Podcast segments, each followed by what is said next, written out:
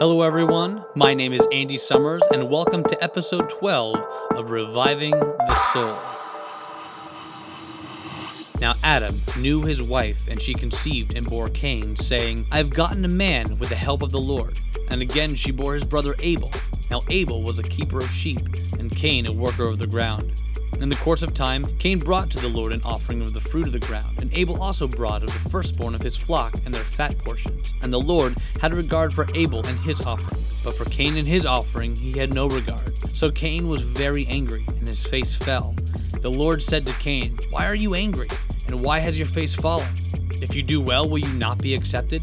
And if you do not do well, sin is crouching at the door. Its desire is for you, but you must rule over it. Cain spoke to Abel his brother, and when they were in the field, Cain rose up against his brother Abel and killed him. Then the Lord said to Cain, Where is Abel, your brother? He said, I do not know. Am I my brother's keeper? And the Lord said, What have you done? The voice of your brother's blood is crying to me from the ground, and now you are cursed from the ground, which has opened its mouth to receive your brother's blood from your hand. When you work the ground, it shall no longer yield to you its strength. You shall be a fugitive and a wanderer on the earth. Cain said to the Lord, My punishment is greater than I can bear. Behold, you have driven me today away from the ground, and from your face I shall be hidden. I shall be a fugitive and a wanderer on the earth, and whoever finds me will kill me. Then the Lord said to him, Not so. If anyone kills Cain, vengeance shall be taken on him sevenfold. And the Lord put a mark on Cain, lest anyone who found him should attack him. Then Cain went away from the presence of the Lord and settled in the land of Nod, east of Eden. Genesis 4 1 to 16. Last week, we ended with the expulsion of Adam and Eve from the garden. This must have been excruciatingly difficult for the couple, considering that the rest of the world had been untouched and unexplored. Nothing would be provided as it was in the garden. Adam would now have to figure out how to provide for he and his wife. Although the last chapter ended on a grave note, chapter 4 does begin with a glimmer of hope. Adam, believing in the promise of God that from his wife would come a man who would crush the head of the serpent, gave her a name that meant mother of all the living. And soon after, Adam and Eve conceived and brought into the world the very first baby. Eve, understanding that this surely was an act of the Creator, named the baby boy Cain. Adam and Eve then had a second son, and Eve called him Abel. Adam and Eve had begun a family. Cain followed in his father's footsteps as the firstborn and became a farmer, while Abel became a shepherd. Both were noble professions, each having their importance within the new society that their small family was creating. And then, in the course of time, both Abel and Cain brought offerings to the Lord. Abel brought an offering from his flock, while Cain brought a grain offering from his harvest. God gives regard to Abel's offering and rejects Cain's. Now, there has been some speculation on why Abel's was better than Cain's. It has been said that blood offerings are more honorable than grain offerings. However, this is not the case because when God gives details to the Israelites on how offerings are to be given, God honors both grain and blood offerings alike. So, the key to understanding this text is found in verses 3 and 4. It says that Cain brought an offering from the fruit of the ground, but Abel brought the firstborn and its fat portions. This indicates that Cain brought an offering but he was apparently indifferent. Meanwhile, Abel was careful about his, offering God the pick of the flock.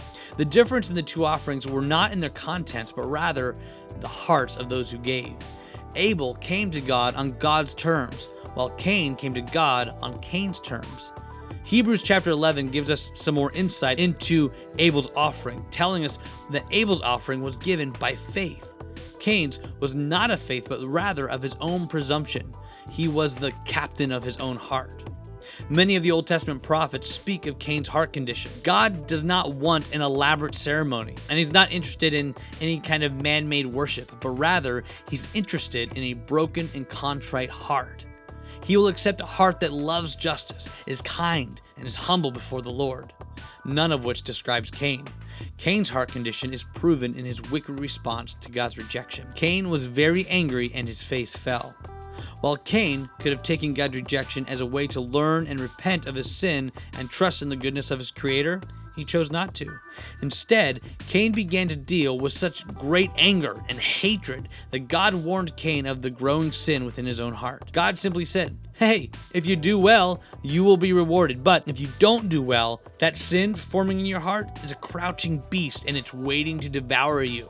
You must control it. Unfortunately, Cain did not heed God's warning. For while Cain and his brother were in a field, Cain murdered Abel. Now, we are not sure how Cain enacted this wicked and heinous act. We do know that the murder would have had to be intimate for there were no modern weapons to depersonalize it. Cain would have used a knife, a rock, or his bare hands and looked his brother in the eye. Cain had fallen to such evil depravity as this that over something as small as jealousy would cause him to rise up against his little brother, whom he had grown up with, and kill him. Why? Why would Cain kill his brother?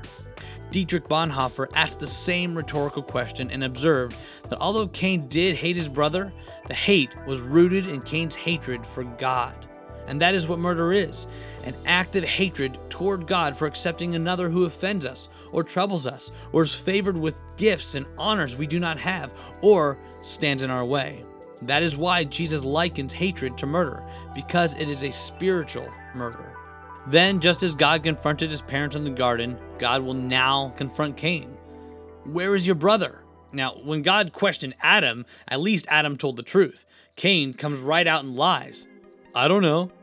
God then says, What have you done? The blood of your brother is crying out to me from the ground. Now, up until this point, Cain didn't realize he couldn't hide his sin from God. God now, just as he placed a curse on his parents, will now curse Cain himself. The earth would no longer produce anything for him. He will be a wanderer on the earth. Now, Cain laments at this point, and he says that this is far too much for him to bear, and if anybody were to see him, they would kill him. Now, notice that Cain is not being repentant here. He's rather just being concerned with himself. He's afraid of what may come of him. The next part is very interesting because God hears Cain's pitiful cry and extends his grace to this wicked murderer. Although God has cursed Cain for his sin, God now promises that if anyone kills Cain, vengeance will be taken on him as sevenfold. Then God put a mark of protection on Cain so that no one would harm him.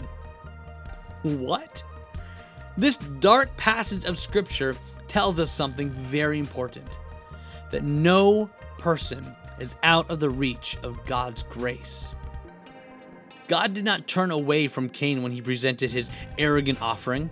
God came to Cain prior to the murder, warning him to control himself, and then God listened to Cain's unrepentant heart and chose to protect him.